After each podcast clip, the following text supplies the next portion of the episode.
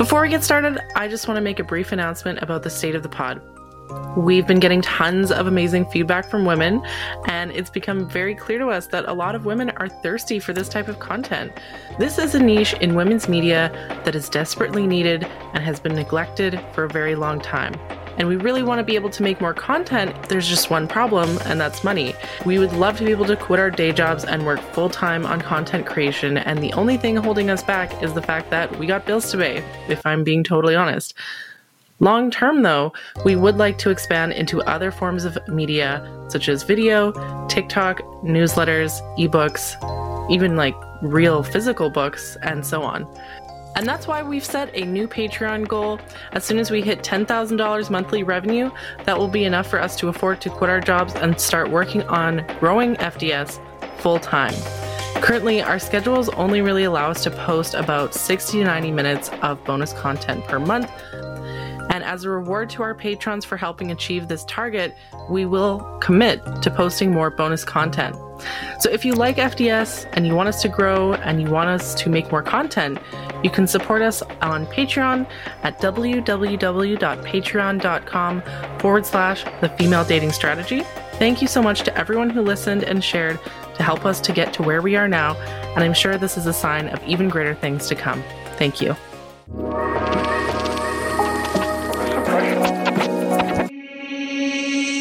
What's up, Queens? Welcome to the Female Dating Strategy Podcast, the meanest female only podcast on the internet. I'm your host, Ro. And this is Savannah. And I'm Lilith. And today we're going to discuss the biggest mistakes women make when trying to communicate with men. Yeah, so in this episode, we're going to tackle just communicate. The old just communicate. The good old Reddit advice. The old, yeah, the old, it's not even just Reddit, to be fair. It's literally all of women's magazines. Just communicate with your partner about honestly anything from cannibalism. To, I found child porn on my boyfriend's computer. Oh, just communicate with him. yeah, anything from cannibalism to he left the milk out, right? Is the answer is always to just communicate, which is actually insane, as we've discussed before in a lot of scenarios. So we're going to talk about why just communicate as a strategy is often really, really ineffective. Yeah, I feel like women have been lied to about, you know, how to communicate with men. Like the concept just communicate, you know, you you imagine say you have a problem with your boyfriend and you think to yourself, "Oh, I'm just going to sit down with him and we'll have a heartfelt conversation about why this bothers me." And then he'll listen and then he'll care and then he'll change his behavior accordingly, right? Wrong. That's not how it fucking works. High value men will. We should actually preface that to say most high value men will make an effort to change if you communicate things with them earnestly. But even in those scenarios, there's just some marked differences between how men and women communicate with each other, uh, communicate with uh, members of their own sex, and massive differences in the way that we're socialized that make the communication between men and women difficult. Yeah, I'd say even high value men sometimes can fall into these traps where, I mean, it depends how you're communicating, right? Because sometimes when you're communicating and you're just like emoting, but you go into that conversation without a strategy, you're still not going to be able to get your point across as effectively as if you did go into it with a strategy. And that's even with a high value man, simply because, you know, men and women who've not received the same socialization, even if he's a generally decent guy, you know, he still received male socialization. And also, like the society that we live in, the risks and rewards and the consequences for doing things or not doing certain things are different for men and women. And that's why I think like women and men, when they're communicating with one another, just end up sort of like talking at each other, but don't really understand each other or underlying behavior ends up not changing. Yeah, soft skills are a thing you can spend a lifetime learning because it's just a matter of putting yourself in a lot of different situations with a lot of different people from a lot of different backgrounds. Um, sex differences are the most talked about and seemingly sometimes the most uh, unsolvable. We're going to at least attempt to discuss why sometimes the tactics that women try when trying to communicate with men uh, so often fall flat and why so much of the mainstream advice about just communicate as this being this catch all for relationship problems more or less won't work. Yeah. I mean, the women's magazines will be like, oh, just communicate. And if she's like, I did communicate. And like, oh, but did you communicate the right way? You have to say it the right tone of voice. You don't want to, you know, say it in a way that's going to get him defensive or you don't want to do this or you want to do that. And it can come across victim blamey, right? It can come across like, oh, well, you're responsible for his behavior because you didn't communicate the right way. So in this episode, I'm, we're just going to go into some some of my theories why I think that communication between men and women often falls flat. Some of the male female communication dynamics.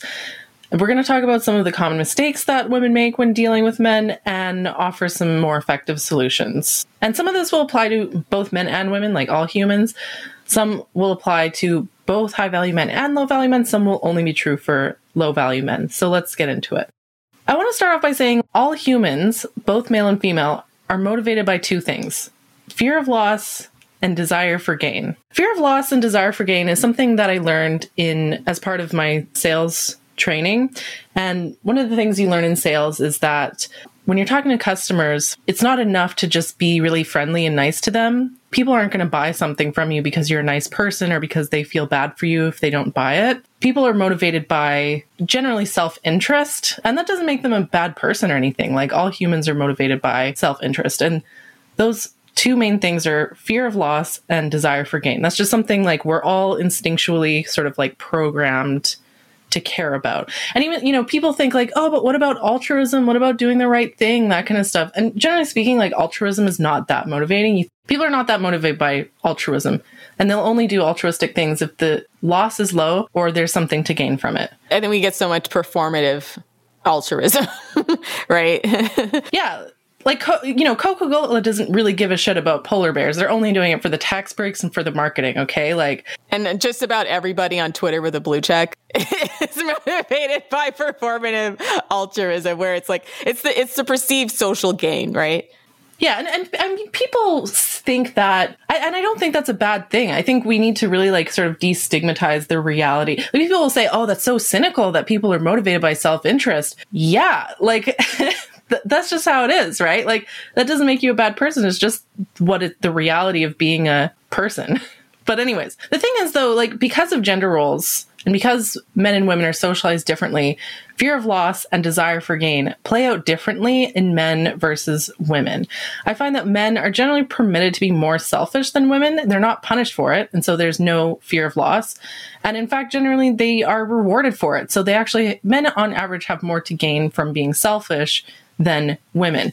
Whereas women, we're raised to be endlessly self sacrificial and to put other people's needs before our own. And from a very young age, girls are pretty much bullied out of our natural self preservation instincts, right? We're, we're punished much more harshly for quote unquote selfish behavior. So women have more to lose from being selfish. And we're praised when we're selfless and show empathy. And so as we grow up, you know, women, because we've been taught that being selfless and being giving and generous is a good thing, we grow up thinking that we will be continuously rewarded for selfless behavior. And then we end up in relationships with men, and this could not be further from the truth. So, mistake number one is appealing to a man's empathy or morality. And so, an example of that would be like, please stop doing this because it hurts my feelings, or please stop doing this because it's it's wrong, or something like that. And basically it's it's a mistake because men have just not been socialized to feel empathy for women. Well, I just I think I want to almost say like it's not that they're completely devoid of empathy for women. It's just that things that bother us are not perceived as something they feel obligated to participate in a solution for. Right. I mean, there's just this mentality with men, especially how men communicate with other men. It's like every man for himself. So when women need things or women want things, especially relationship wise, I think a lot of them just have this blank space where they can't fill in the reason why, right? yeah, they just don't care. Yeah. like they just don't um eh, I don't know. I'm trying to think of like what are some examples of my own relationships. Honestly, honestly, some of them are so embarrassing to talk about. Like, you know, women women often find ourselves like begging for a text back or begging for basic human decency and like good treatment and stuff. And like men, they just don't asking them to do it because it's something that you want or it would make you happy. Like, first of all, low value man just isn't going to care about making you happy. So if you know he's low value, like that's when it's time to move on. Um, but it's also important to remember that men and women are just held to a very different standard of morality. Like women are expected to make other people comfortable. I don't think men worry about whether other people are comfortable, right? Exactly. In fact, yeah. Whereas women, it's more of a it's more of a knee jerk reaction for us to look at the betterment of the group and instead of just ourselves. Whereas for men, you know, as long as someone's not dying, there's not necessarily a reason for them to go out of their way to like scan and make sure everyone is okay and everyone's feeling good. It's just not necessarily in their socialization. Exactly, right? And you see this all the time. Like men men know to appeal to a woman's empathy. And I see men do this all the time and they're like, what about men's mental health? And what about this? Like, you know, when women are saying, you know, oh, we're afraid of men because some men are rapists and stuff, men are like, oh, but not all men. And it makes us feel bad when women think that some of us could be rapists and stuff. And then women are like, oh, like you poor baby. Like, you know, acting like he's a wounded bird or something like that. Notice how they don't do anything that might cost them anything to make men as a group look less like rapists, right? They don't want to do anything yeah. to change that. They just want you to not believe that. Yeah, like they, they just want it's all purely about like their their ego, right? Basically, like you know, men know to manipulate women's empathy because they know that we have it. When women try to manipulate a man's empathy, it just doesn't work because there's no empathy to manipulate. You know, you could manipulate his ego or his stupidity or something else like that, but there's just you know, it's like it's like getting blood out of a stone. It's just they just don't have it, right? They just don't see it the same way that we do. Um, I do want to say, side note, like be very careful. Even though I say, generally speaking, men don't feel empathy for women, I will say be very careful about men who seem too empathetic. You know, empathy is a good quality, but I've also met a lot of these like soft boy types that are very good at performing empathy. Or, you know, you'll have a conversation with him about your feelings and he'll be like, Oh, totally. I'm so glad we can have this open conversation and talk about each other's needs and stuff. But then nothing changes right? Or he'll he'll he'll change for like a week or two and his behavior goes right back to normal. Yeah, so some guys will like perform empathy just because they think that that's what you want to hear, um, but they won't actually change because they have no incentive to. And that's really what it comes down to. Men are just not socialized to try and make women comfortable. Part of it is because there's just no incentive for them to do it. And there's no consequences for them not doing it. Socially, men have nothing to lose by not having empathy for women. In fact, to have empathy for women for a lot of men is a loss for a man to have empathy for women would be to acknowledge their part in male violence. And that would involve a loss of dominance or loss of control, loss of privileges. When men show empathy to women, they are seen as a simp or pussy whipped or white knighting and so on. So to actually feel empathy for women is a loss for a lot of men.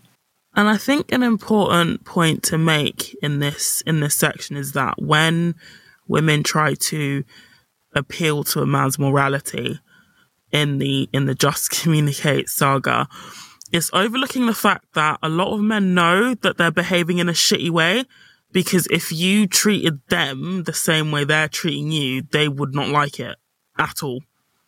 So there's a sense of almost um entitlement? Entitlement yeah. And superiority in that they feel that they can treat, you know, you in a particular way, but then when the boot's on the other foot, they wouldn't like it and they wouldn't stand for it. So it's not that they don't know that, you know, what's right and wrong and, you know, you know, how to treat and, you know, how to speak to people. It's just that they feel entitled to treat you badly and to get away with it. They, well, they, I think they just perceive it as like necessary double standards too, right? Cause I remember they see it as their right. Yeah. I remember reading, um, a self like an essay from a guy who had grown up in a very patriarchal type culture. I think he was like a Southern Baptist type guy.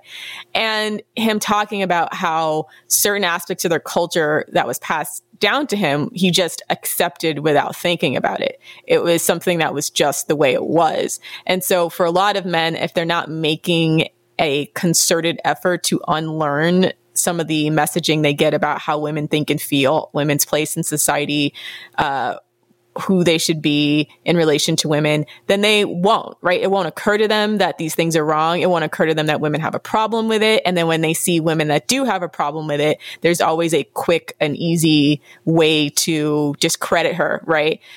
She's, she's a slut. She's uh, a bitter old uh, post wall spinster, right? She, uh, there, there's just, there's very, very easy ways to take someone's uh, behavior or perceived behavior and then use that to discredit the validity of their argument. And that's not just done between men and women. That's done on so many different levels.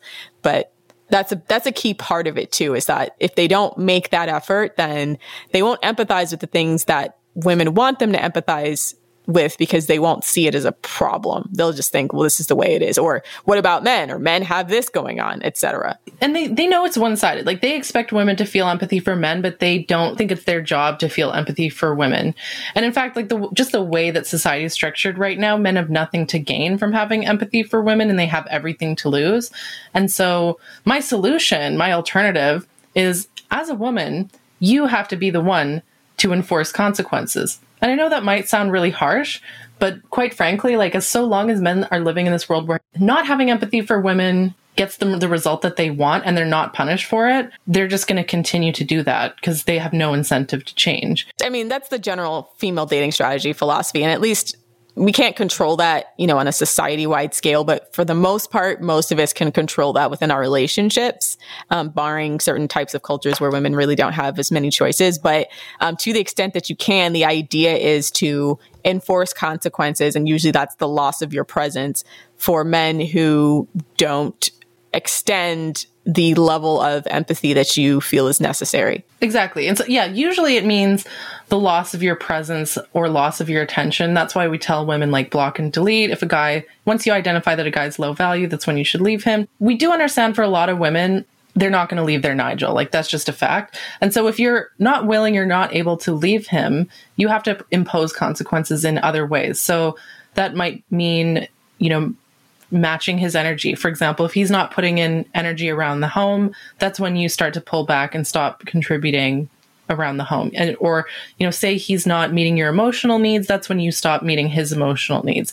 Let's say he's a selfish lover and hasn't made you come in 10 years, that's when you just stop having sex with him. Like if he's not meeting your needs, then you stop meeting his needs. And he's not going to like that. It's going to be seen as abnormal to him.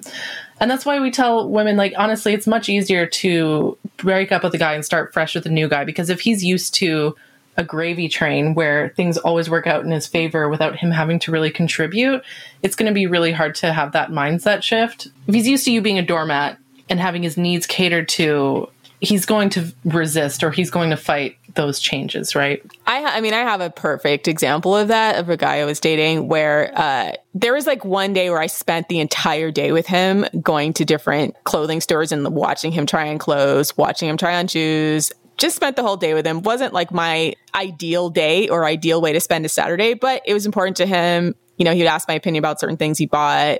And he just kind of likes, you know, going around, I think, flaunting some of his money too about certain things he would buy. So I went with him. And then probably a couple weeks later, I was like, Hey, I need to go purchase a new mattress. Would you mind coming with me to do, to go mattress shopping? And he just flat out refused. And I was like, he's like, I don't want to spend my Saturday that way. And I'm like, well, you know, a couple weeks ago, we spent time, I spent time with you going from store to store. Um, wasting my fucking Saturday, basically, like watching you try on clothes. Didn't really say much, was were was more than supportive. And then when it came to something that was actually important to me, you just flat out want, don't want to do it because you find it boring. And I'm like, okay, then I will never hang out with you on any doing anything that I find boring ever, right? And so at that point, I mean, at that point, the relationship's almost over because besides that, there are several different other points in the relationship where I would express a need or he would want something, which I was fine with doing. But then when it came to return the favor, it was like completely non existent on his part. He didn't feel like obligated or that he should have to. Um, and so stuff like that, if that's a man's habitual pattern, there's nothing you can do but but get rid of that guy. If it's like, you know, if, if it's something where he's having like a lapse and, and not really seeing to the extent that things are getting really, really one sided, then I think that's when you kind of employ the, the strategy of just straight up, okay, well, look, I'm going to reclaim my Saturdays to myself and you do what you want to do, right? We're just going to spend our Saturdays doing what we actually want to do and not doing what the other person wants to do at the other person's expense. What one person wants to do at the other person's expense. Yeah. And obviously, in a healthy relationship, you should be able to, you know, make these kinds of small sacrifices for your partner. Like, going shopping if it's something important to them and it doesn't really cost you a whole lot going shopping with them you know, why not? Like it, it would be, it's, it's important to them. So, you know, you should want to do that. if the man is not willing to do that for you though, then like what is there to talk about, right? Like you, you know, if you if you're willing to do that for them and they're not willing to do that for you, then you're destined to have a one-sided relationship and it's just going to re- lead to resentment. Um, so if he refuses to demonstrate reciprocity, that's when you stop doing nice things for him. And that's just like, and I, am sure a lot of people, you know, a lot of people say that FDS that we're promoting like emotional abuse or that we're abusing men by you know, the, oh, you're being controlling or you're doing this and that. It's like, you know, they say that withholding sex, for example, is quote unquote abusive. And it's like, no, if I'm not enjoying sex with this man, I'm allowed to say no. I kind of think sex is different from other things. So I almost want to leave that to a separate topic because sex is like not one of those things where I think women should just do it if they're not happy at all. Versus like if a guy wants to do something and it's just like I want to, he wants to go to a baseball game. I don't like going to a baseball game, but I'll go. But I think it's a completely different thing to be like, fuck guys when you're not in the mood, right? It's going to make you. No, that's like, that's exactly what I'm saying is like, if you're not enjoying it, then don't have sex with him. They think it's emotionally abusive to impose consequences. And I don't think that at all. Like, it's a basic rule of society that actions have consequences. So why they do the shocked Pikachu face when, if they're behaving shady, that the woman starts to pull back is just beyond me. Well, because consequences are something that the dominant person imposes on the subordinate person. You think about like parents enforcing consequences to their kids when they're being bad. The government, you know, say you commit a crime, the government puts you in jail. That's the consequence for your actions. It's seen as very abnormal for women to impose consequences on men and wrong. I think because. And every time you do, they call you crazy. Ask me how I know. people are all about consequences when it's, uh, the subordinate person receiving the consequences from a, someone who's more powerful. But when women impose consequences on men, it's seen as wrong because it's seen as abnormal for women to be in power. And and deep down, they believe that women shouldn't have boundaries. That's what it comes back to. That women should just be prepared to swallow whatever's you know served up to them at the relationship table. Yeah. Anyways, mistake number two: excessive praise for bare minimum behavior and this is also known as the fawning response.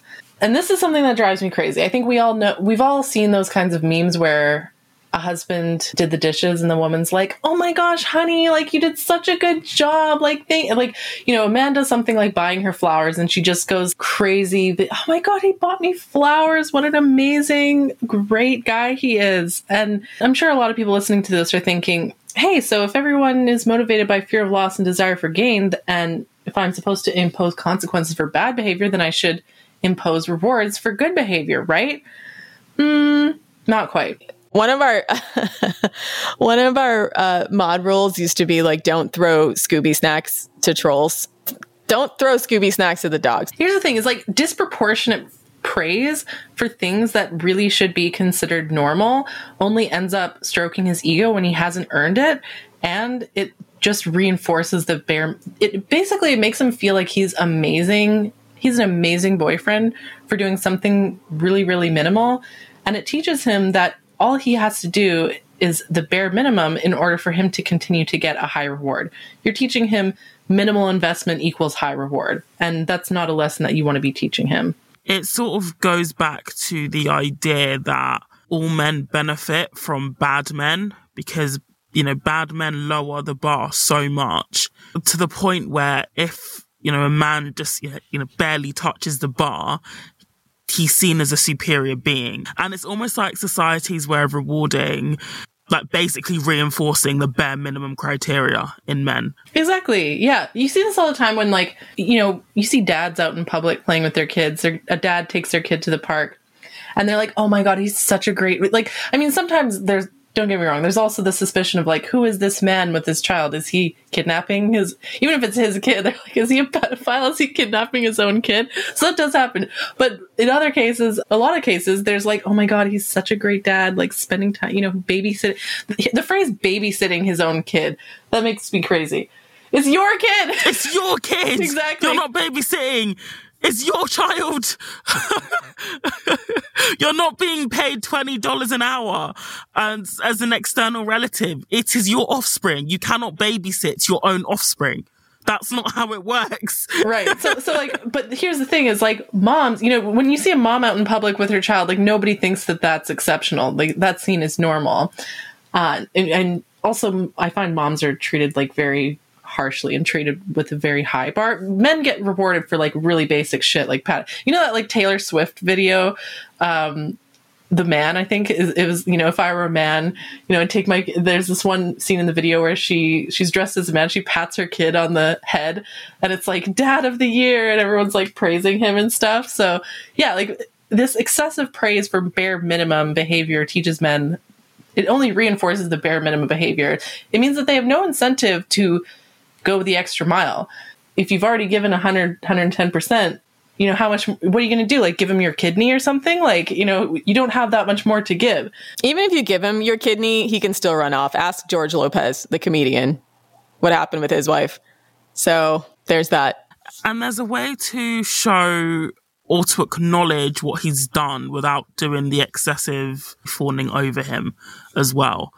I think there's there's a fine line between the two. That's some people don't quite get right, and then it crosses the line into praising men for literally doing the bare minimum. So, for example, I've seen a lot of videos go viral where a man is doing his daughter's hair, and I'll just be like, okay, good for him. But there are people like, yeah, dad of the year. Yeah, he's great. Yeah, king. That's what kings do. I was like, no, this isn't what kings do. This is just a man looking after his offspring. This is, I mean, I can say, okay, cool. You know, good for you. But that's about it. You can show appreciation or acknowledgement when they've done something good, but you don't have to be blowing hot smoke up their ass. Exactly. I mean, again, it's about matching his energy. So say he takes you out for dinner and he pays for it at the end. You know, you smile, say thank you. You know, I'd love to see you again. You know, maybe a, a, peck on the cheek or something like that. You don't have to be like, oh my God, you're such an amazing guy. Like, guys these days don't pay for dinner. And the fact that you paid for dinner makes you so special. Like, that kind of stuff. That's just weird. Right. And we talk about that because we talk about not giving men that much praise as well, because then it gives the impression that you're not used to being treated nicely. They're not you're not used to being treated well. Yeah. Yeah, exactly. Exactly. And men if they get a sniff of that, they will use that against you. If they come to realize that you've been, you know, treated less than stellar before, it makes them, for some men, it makes them believe, well, actually, she could be, you know, it's basically fair game to treat her even worse. You don't want to give away your cards. They think, oh, she would date a guy who treated her badly then I can get away with treating her badly. And the other thing is, it just, it's sad, but it's true that, like, if a man sees a woman and she, he knows that she's used to being treated badly, it decreases her value in his mind. As sad as it is, yeah. Even you know, so-called good guys or whatever. I see so many of these stories on Reddit where a woman is married and she tells a guy that she was either like sexually assaulted or abused or something like that. The man says, "Oh, it makes me see her differently. It makes me see her as less." And so, yeah, you don't you don't want to give the impression to men, even the so-called good ones, that you've been treated badly in the past because it's just going to decrease their perception of you. If he asks, just always say you've been treated well and that your past relationships ended due to different goals or something like that. We moved our separate ways. we went on different paths. Right. it's the same thing you do when you leave a bad job for a better job, right? You never exactly. say like my boss was garbage. Was an asshole, yeah. Everybody I worked with was trash. You just say, "Well, I just felt that I could pursue better opportunities elsewhere." You know, you have to give them the old PR answer. I'm I'm really grateful to my last company for all the opportunities, but I felt like I could further my development with you. That's what you need to say. Right. in, in, fact, like even if I've even if I've had a really bad experience at a past job, I'll actually say positive things about the company. Like I really liked how they invested in their employees. You know, they really invested into their, you know, education and like career development and blah blah blah. And I find when you do that, it makes the next company think like, okay, this is what this person has come to expect. And I mean, if if you're interviewing with a company, they're you're interviewing them just as much as they're interviewing you, right? And so some of them will respond by being like, "Oh yeah, and here's the here are the other like educational opportunities we offer our employees. Like if they're trying to, you know, hire you, if they're motivated to hire you, they'll respond with something like that, right? If they're a company you don't want to work for, they'll be like, mm, like, you know, they won't ha- they won't have a positive reaction to that, and you don't want to work for them anyways. So even if you have had bad experiences, you're actually more likely to get the result that you want by giving the illusion, at least, that you've had a good experience in the past. And then if the other person is good, they'll want to match that. Yeah, so basically, just goes back to matching his energy. Um, he knows that if he wants to continue to receive your attention, he needs to reciprocate appropriately. Also, I want to rant about the like, do not do, do not fucking do a sex for chores arrangement. Oh. I hate, hate, hate this so much. Oh. Have you seen those chore charts of like, oh, I do the dishes, I get a blowjob, like that kind of stuff? Have you seen those? I saw a post on Reddit one time and it was on R sex, which is normally like the typical sex posy community. And a woman was, was there saying that she was so proud of herself. She was like, Oh, um, my boyfriend did the dishes today, so I gave him a blowjob and I'll give him a blowjob every time he does the dishes because he never does the dishes. And even the comments were like, this is such a bad idea.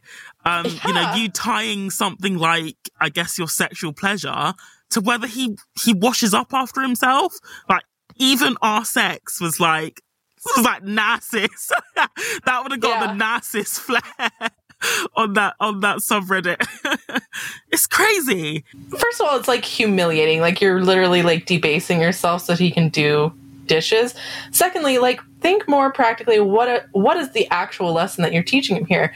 You're teaching him that if he wants a blowjob, he has to do the dishes. And so then he's not going to do the dishes unless you give him a blowjob. And then you're basically prostituting yourself for dishes. And like and then if he doesn't want a blowjob, then he's got no incentive to do the dishes.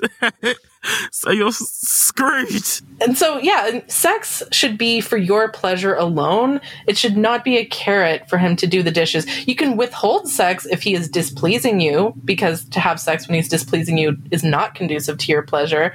But to give him sex over unrelated shit like dishes or, you know, taking care of the kids or whatever, right? Um, you're just undermining your own sexual pleasure in the long run. You know, at most, like here's here's the thing. If at most, let's say you have a dead bedroom and, you know, he's complaining because he's not getting sex and the reason why you have a dead bedroom is because his man baby routine is a huge turnoff because it fucking is. Who would want to have sex with someone they have to take care of like a child?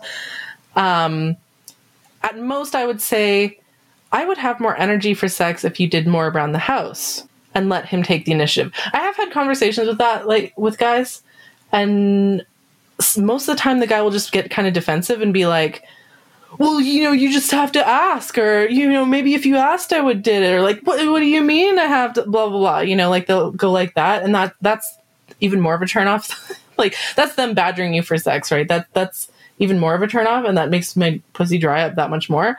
Um, those are usually like spelling the end of the. That's like the, foreshadowing the end of the relationship. Like if I say I would have more energy for sex if you helped more around the house, and he gets mad about that, then it's like, nah, never mind. Like that's that's just the opposite of improvement. This is why I'm so skeptical of the stories from men from from our dead bedrooms who are like, my wife won't fuck me, and it's like, well, it's probably your fault. Are you helping her around the house? Yeah, it's like, have you are you being attractive to her? Yeah, you treating her like a mummy McBang maid. Exactly. Yeah, and the other thing is like, side note. Uh, when a woman's libido drops suddenly, a lot of the times it's because the man is. There have been past relationships where the man was being abusive to me and my libido drops down into hell. Like i just I, I, think it's like an evolutionary adaptation where when you know that you're not safe your body is just like no you can't make a baby right now okay? Like in general like women would in order for us to want to have sex we have to feel safe we have to feel cared for we have to feel secure in the relationship and have energy for it. If we're exhausted that's when your body's like, mm, no, you've got way too much other stuff going on. You can't handle carrying a baby right now. And that's when your libido drops, right? So, men out there, if they if their wife isn't interested in having sex with them, like there are things that you can do, making her feel safe, being more attractive to her, making her feel secure. But making her feel wanted and not just a maid. Exactly. Like make her feel like a woman and not just a servant, right? We're getting off track. So so the the point of the entire conversation was just saying don't over don't overpraise men for doing very bare minimum things. Yeah, and don't fucking use sex as a currency, okay? As a bargaining chip. As a bargaining chip. Only have sex when you want to have sex. Sex is considered a reward to men. Oh, and the other solution when it, on the topic of rewards is intermittent rewards. This might sound a little bit unethical, but honestly, um, when you only reward someone intermittently, you'll actually get it's actually more motivating than giving a consistent reward. Like there was a study about pigeons where when there's a button and if they press the button they get a treat. And they found out that when you only give them the treat like 50% of the time, that's when the pigeon would just go crazy, like pressing the button, pressing the button, like ding, ding, ding, ding, ding, ding, ding, ding, because it, it creates the same effect in the brain as gambling. Um, that's why people get addicted to gambling is the intermittent reward, right? So if you want a guy to do something, a good way to get him to do it more consistently is is actually by is through intermittent reward. My point being that like excessive praise is ineffective. You're actually better off like scaling back the praise and making it less frequent, not more, and it's less energy to you. But honestly, like the best solution to all this is knowing your worth. Like you are the prize. Your presence and your attention alone is his reward. I find a fawning response that excessive praise response usually comes from a person who is in a subordinate role. And you have to remember that you're a queen and it's his job to impress you. So, the third mistake that women often make when they're trying to communicate or influence a man's behavior is by not being strategic in your interactions with men. And this one is pretty broad, but what I'm referring to is just this tendency that most people go through life being largely unconscious in their communication. You know, just like there's a stimulus and then they respond. It's just, you know, something makes you mad, you express anger. Something makes you upset, you express, you emote sadness. I, I would recommend women to learn to be responsive instead of reactive. And so when you're interacting with men, always be mindful of your objective. Like, what is your goal? are your actions conducive to achieving that goal? You know, are you going about this in a way that's going to, even if you're right, here's the thing are your actions, are you going about this in a way that's going to get you the result that you want? I had a friend the other day tell me that she wanted to bring her dad with her to therapy. And I was like, immediately I knew this would be a bad idea. Like, her dad was kind of a deadbeat when she was younger. She didn't have much of a relationship. And now that they're adults, they kind of go for dinner sometimes. They they, go to the gym sometimes. They have some of whatever relationship now as adults. But his abandonment of her when she was younger caused a lot of, you know, issues for her, um, a lot of trauma. She has, you know, I guess what most people call like daddy issues or whatever, not in a funny way, in a very sad way, actually. Um, and so his, him being a deadbeat when she was younger really really emotionally impacted her and so she's been going to therapy about it and she told me like i want to take my dad to therapy and I want to like I just want to let it all out. I, you know, because every time she tries to talk about the ways that his abandonment hurt her, he either changes the subject or he tries to turn it back on her or blame the mom or you know whatever anything to avoid taking accountability for the fact that he abandoned her when she was a kid and so she's like i want to like take him to my therapist's office and i just want to like let it all out i want to i want to have a moderator there like she basically thought the therapist was just going to be there to be a moderator to help navigate this conversation. And immediately I'm thinking like this is a bad idea. And I ask her like, "Okay, like what do you want to get out of this?" And she's like, "I just want him to know." And I'm like, "Why? Like what are you going to get from that? Why do you want him to know?"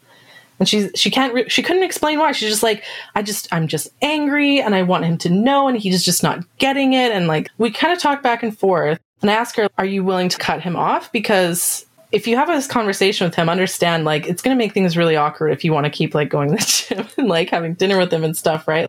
What is your goal? Like, do you want to cut him off?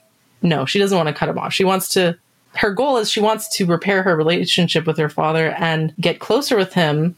She didn't want to accept the fact that like yelling at him for an hour while the therapist moderates it isn't going to be conducive to that. So, you know, we kind of talked back and forth. She ended up realizing like, yeah, okay, maybe I'm not going to maybe I'm going to go about this in a different way because taking him to her therapist's office to just be angry at him isn't going to achieve her goal, right? So you have to be more mindful of like what is your goal in this conversation? How are you going to go about achieving that? The idea is to when you're having interactions with men, keep in in the forefront of your mind what do I need and what do I want out of this situation and secondly what's the likelihood I'm going to get it, right? I feel like those are the two things. Yeah. like be be honest with yourself about yourself and the other person like is this going to work? It seems in the in the situation with your friend, she was more or less venting. She just wanted someone to be present so that she could vent all of the things that she was feeling, thinking that would somehow uh, I want to say make her feel better, um, or or get her feelings across to her dad, which apparently maybe her points were not being fully taken seriously by her dad outside of the context of a therapist. But the question is, would a therapist actually be able to change that aspect of her dad? Mm-hmm. And would going to a therapist and just venting all your frustrations actually, will that actually benefit you? Will that actually make you feel better? And the answer it's you know seemingly from the from an outsider seems probably no and no just from what we know about low value men. They just they just fundamentally don't care right? Like dragging them in front of a therapist isn't likely to change his behavior. Like I'm, i know her dad and i know how it's going to go down. He's just going to get defensive. He's probably going to storm out of the therapist's office so it'll be a waste of the hour a waste of her money.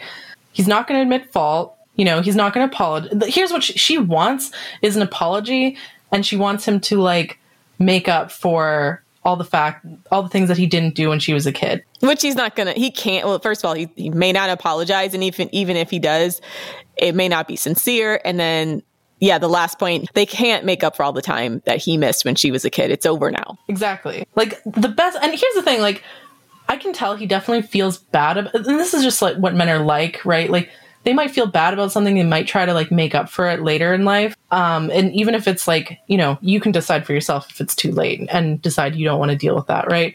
I can tell that he feels bad about it and he is making up by you know spending time with her now and trying to make it up to her and sp- I, he's trying to buy her like he's trying to buy her forgiveness. So so the problem with that i even have with men who do that is like now they want to come back when it costs them way less personal sacrifice right? Because she's an adult. She can take care of herself. She doesn't need nearly as much as her father as uh, she would have as a child. And so a lot of these guys get old, start feeling their own mortality, and then suddenly want to do like a quick, like Hail Mary towards the end of their life. So they're not destitute and alone when they're old and decrepit. So you, you still have to question his motives there, even if he's putting in seemingly doing performative effort to try to make up for lost time. Yeah. No, my, I mean, I think that he just knows he's getting old and he's just looking for a free nurse, right? Right. So, you know, he, he, spent his, you know, 20s and 30s and 40s just fucking around and being like a deadbeat. And now he's going back and being like, crap, like, you know, I have all these kids and now, n- you know, nobody's talking to me. They all hate me and uh, none of them want to be bothered. Yeah. And they all hate me. And none of them are going to take, you know, th- he's thinking like, oh, do I want to be sitting in an old folks home being one of those guys that like nobody visits? you know, that never gets visitors. Probably will be. So that's pretty much what he's doing. He's trying to buy her forgiveness. And I'm like trying to tell her that. it's like I love her to death. Like she's one of my closest friends, honestly. And but there are moments, you know, sometimes you're talking to your friends and they're being a little bit of a pick me, and it's like, you know, I'm trying to communicate this in a way that's going to get the result that I want to, which is for her to be honest with herself about what her father's capable of doing and what his motivations likely are.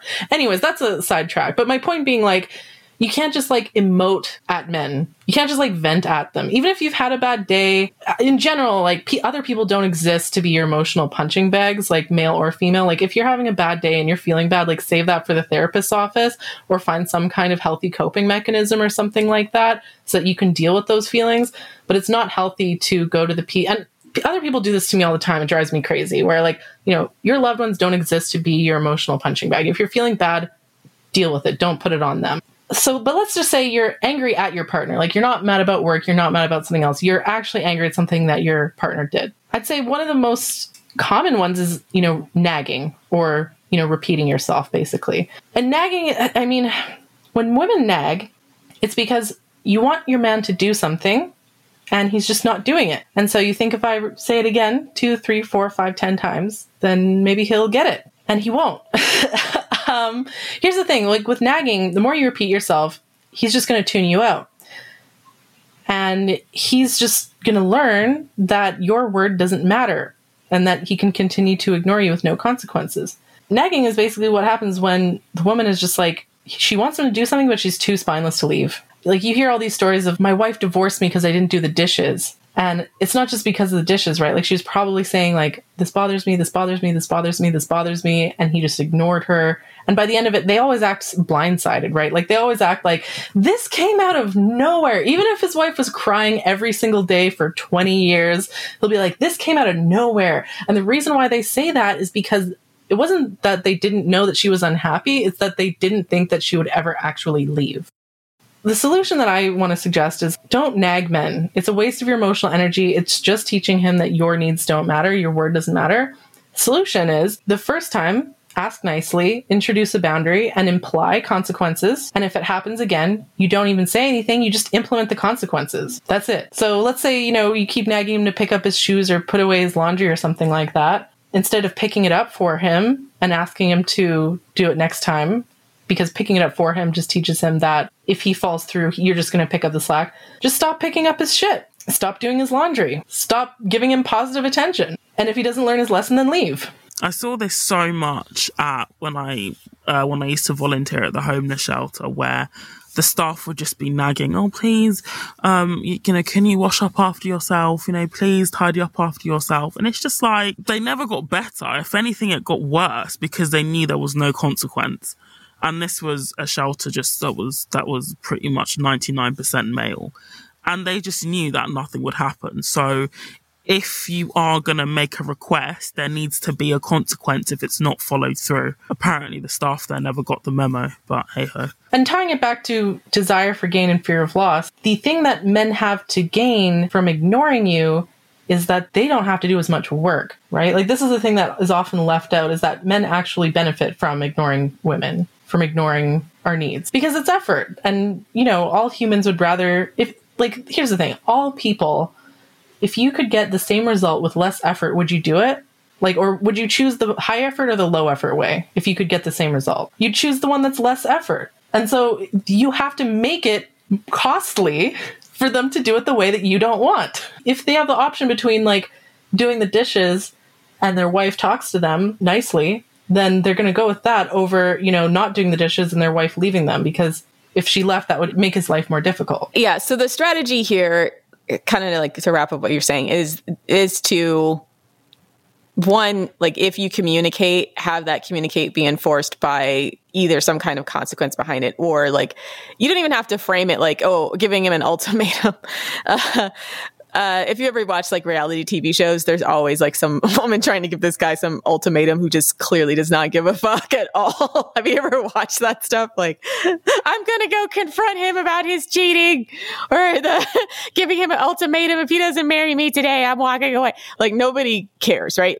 But um, being strategic in intera- interactions with men means really, really focusing on what what you're feeling and sometimes if they're a, the type of guy that actually responds to what you're feeling, then you can express how you're feeling and that's good enough. Uh, if they're the type of guy that like needs some kind of pushing or prodding or needs some kind of objective reason. Although we just kind of say if you're not if you need objective reasons to do things, like it's it's pretty much a bad sign with men because it means that they're not responding to the fact that shit just makes you unhappy. And if you're in a relationship and you should just do things because they make the other person happy. Yeah, like a high value man is motivated like for him making you happy is a gain to him. He sees that as a bonus. Yeah, because it's it's you and him versus a problem, right? It shouldn't be like you versus him, right? It should be these are the things that need to get done. These are the things that I need to be happy in a relationship and in my life. And the answer should always be how can I help you? Right? Instead of dismissive of it, saying, I don't need to do this, or trying to figure out reasons why he shouldn't have to do things because you didn't do things, right? This is the problem with so many, many, many, many men is that they feel like everything that they're, everything that they do has to have some kind of justification. Otherwise, it's invalid, right? It, it's never enough to be like, well, just make me happy, right? Yeah. Well, because, ma- you know, a low value man making you happy is not seen as motivating. It's not high on his priority list. Yeah. It's not a priority, right? For a high value man who really does care about you, you know, the reward is seeing the smile on your face, is, you know, you feeling safe and secure and so on. And so that is inherently rewarding to him. A low value man who doesn't see any value in making you happy is never going to make you happy, no matter how much you try to negotiate or poke and prod or compromise or whatever. Um, as a side, like com- compromising, I mean, I also have like this whole list. Compromising is another one of those, like, it usually just means the woman is acquiescing to whatever the man wants. You know, never make, you know, not just in your relationships with men, but, you know, never make concessions unless you're actually getting something out of it. Compromise isn't just like, okay, we'll do what you want. Yeah, and be and be careful that he's not trying to move the Overton window because they'll do that too. They'll pick something like absolutely outrageous and then try to make it seem like it's the equivalent of what you're arguing for. He'd be like, "Well, can you just pick up your socks off the floor?" He's like, "Well, you didn't give me anal sex for 3 nights in a row, so you know, and they'll just try to make it seem like that's the equivalent. So, I mean, it, there's just so many ways. False equivalency. That's another way that false equivalent. See that? Yeah, we, we'll do another episode on more like low value male manipulation tactics because I think that's an important overall discussion. Um, but when you're going into your your communications with men and trying to be strategic, watch out for these things and keep your goals in mind. Yeah, and a lot of these, I'm not even just talking about your your boyfriend or your husband. I'm also talking about like your boss or your coworkers or your dad or you know other male family members and so on. Because you know we say oh if he's not doing this and that just leave. Well you can't just like break up with your dad right? Like you're probably going to have to see them at family gatherings and so on. So you know sometimes it's not you know just leave isn't always an option sometimes you do have to interact with these people whether you like it or not and even if you have to interact with those people some of these strategies can work to at least like minimize losses for you and like maximize rewards as much as you can. Oh, and one last thing about because you, bro, you mentioned confronting. Like, I'm gonna go confront him about his cheating. That's a that's another terrible idea. Um, you know, confronting him isn't gonna make him like uncheat you. So let's let's make that a fourth strategy. But like, the fourth mistake women make is like confronting men for the sake of confronting them. Dr. Ramani has a really great video about why you should never confront a narcissist. And I think it applies to just all shitty people in general. Um, like, what are you going to get out of it, right? Nothing. Like, it's just going to give them an opportunity for them to lie to you and manipulate you and frustrate you and waste your energy and make your head spin. If, and also, the other thing is that just like you're just showing them your cards so, you know, it's almost better for them to not know that you know. You know, that's when it's like they start throwing hands. You know, that's when they get more aggressive and they they go nuclear. I've, I've got an example of the confrontation thing. Actually, I was dating a guy last year, um, and he did something really egregious. We were talking about it. I think a few weeks, uh, just like afterwards, where we randomly like reconnected for a bit, and he kept, he was so confused as to why I was not basically just cussing him out. And he was almost like, insulting himself, almost like saying stuff like, so he was saying stuff like, oh, you know, did you tell your friends about that dickhead who did, you know, just like XYZ to you? And I was like, no, so he was really thrown off by the fact that I was literally not cussing him out because that's, that's clearly what he expected I would do. And obviously I was really, I mean, you know, I'd cussed him out to like my therapist and anyone who'd listen, but I didn't tell him that because I didn't want to give him the satisfaction of, you know, knowing that he really got to me and that really threw him off. So he started basically insulting himself, um, basically revealing. He was probably doing that to try to elicit your sympathy. He, wa- he wanted you to jump in and be like, no, baby, you're not a dickhead. Like, you know, I forgive you. I did, yeah, but I didn't, I mean, I didn't like correct him, but I was just like, no, I didn't. And he was, and he literally said, like, I'm trying to work out why, um, you know, I don't understand why you're not angry because I just refused to show him that I was angry. Yeah, no, that's smart. Like, ladies, you gotta have emotional self discipline when dealing with guys. You know, vent to your friends, vent to your therapist, you know, vent to the stranger down the street, but don't. But don't send him paragraphs. Just don't do it. Yeah, the typing in paragraphs, it's like you're not going to make him feel bad. If anything, he's just going to see that and he's going to have that like smug sense of satisfaction that he provoked a reaction out of you, right? And and he'll probably save you as like the crazy chick in quotation marks in his phone to show to his friends. He'll probably like screenshot it and put it in his like group chats and be like, haha, look at this girl who's obsessed with me, you know? Yeah. Oh, she's crazy. Circling back to like desire for gain, fear of loss, like even negative attention, men weirdly seem to see that as a gain. They see that as a a reward. You know, the ultimate consequence that you as a woman can impose on men is a lack of attention or just ignoring them or withholding your presence or apathy just straight apathy or just complete apathy. Yeah, because like men want women to they, we men want women's attention, positive or negative. And they want women to react to them as well to what they're doing. They they they want that reaction because it signals to them that you're invested in the situation or in them. And when you don't give them that reaction, it really throws them off balance. Like some of, if you were to um, remain just completely stoic in front of men, um, it will start to come out just how they'll start goading you almost just to get a reaction out of you, like what happened to me. And when you don't bite, it will really confuse them because they don't know what you're thinking as well. Like he was clearly almost, you know, in my situation, he was clearly trying to guess what I was thinking, but I wasn't telling him if he was right or wrong. And that really bothered him when you don't know what someone else is thinking, especially when you've screwed them over in a massive way. And he knew that as well. Yeah, I find like, you know, men are so used to women just like emoting. And so you, you, here's the thing like men are not scared of women's anger the same way that women are afraid of men's anger because men's anger is like scary and violent. Women's anger like men see it as like amusing. They don't actually feel like they're in any physical danger. Um, i find like cold anger to be much much more effective for for influencing men. Like if you just blow up at him he's just going to dismiss you as crazy and he's just going to like ignore you and use it as an ego boost. When you have this like sort of cold anger it almost like switches some part in his brain and you become like this cold and dispassionate mother that he wants to win the approval from. So yeah, like that's why like emotional self-discipline ladies like highly recommend. So just to wrap it up, it's important to be strategic in your communications with men. You have to understand the sort of power dynamics at play, the different socialization that men and women have had and therefore our different motivations. And first of all, like have emotional self discipline, understand that appealing to men's empathy or morality is not going to be as effective as appealing to desire for gain and fear of loss. And don't excessively praise men for bare minimum behavior because it's just not going to get you the result that you want. When interacting with men, you always have to be mindful of your goal and whether your actions are being conducive to helping you achieve that goal. All right. And that's our show. Follow us on Twitter at femdatstrat, as well as visit our website, thefemaledatingstrategy.com. And if you'd like to hear some bonus content, go to patreon.com forward slash the female dating strategy. Thanks for listening, Queens. And for all you scrotes out there, make sure you invest in your kids early so you don't end up alone in a pool of your own dribble. Die mad. See you next week.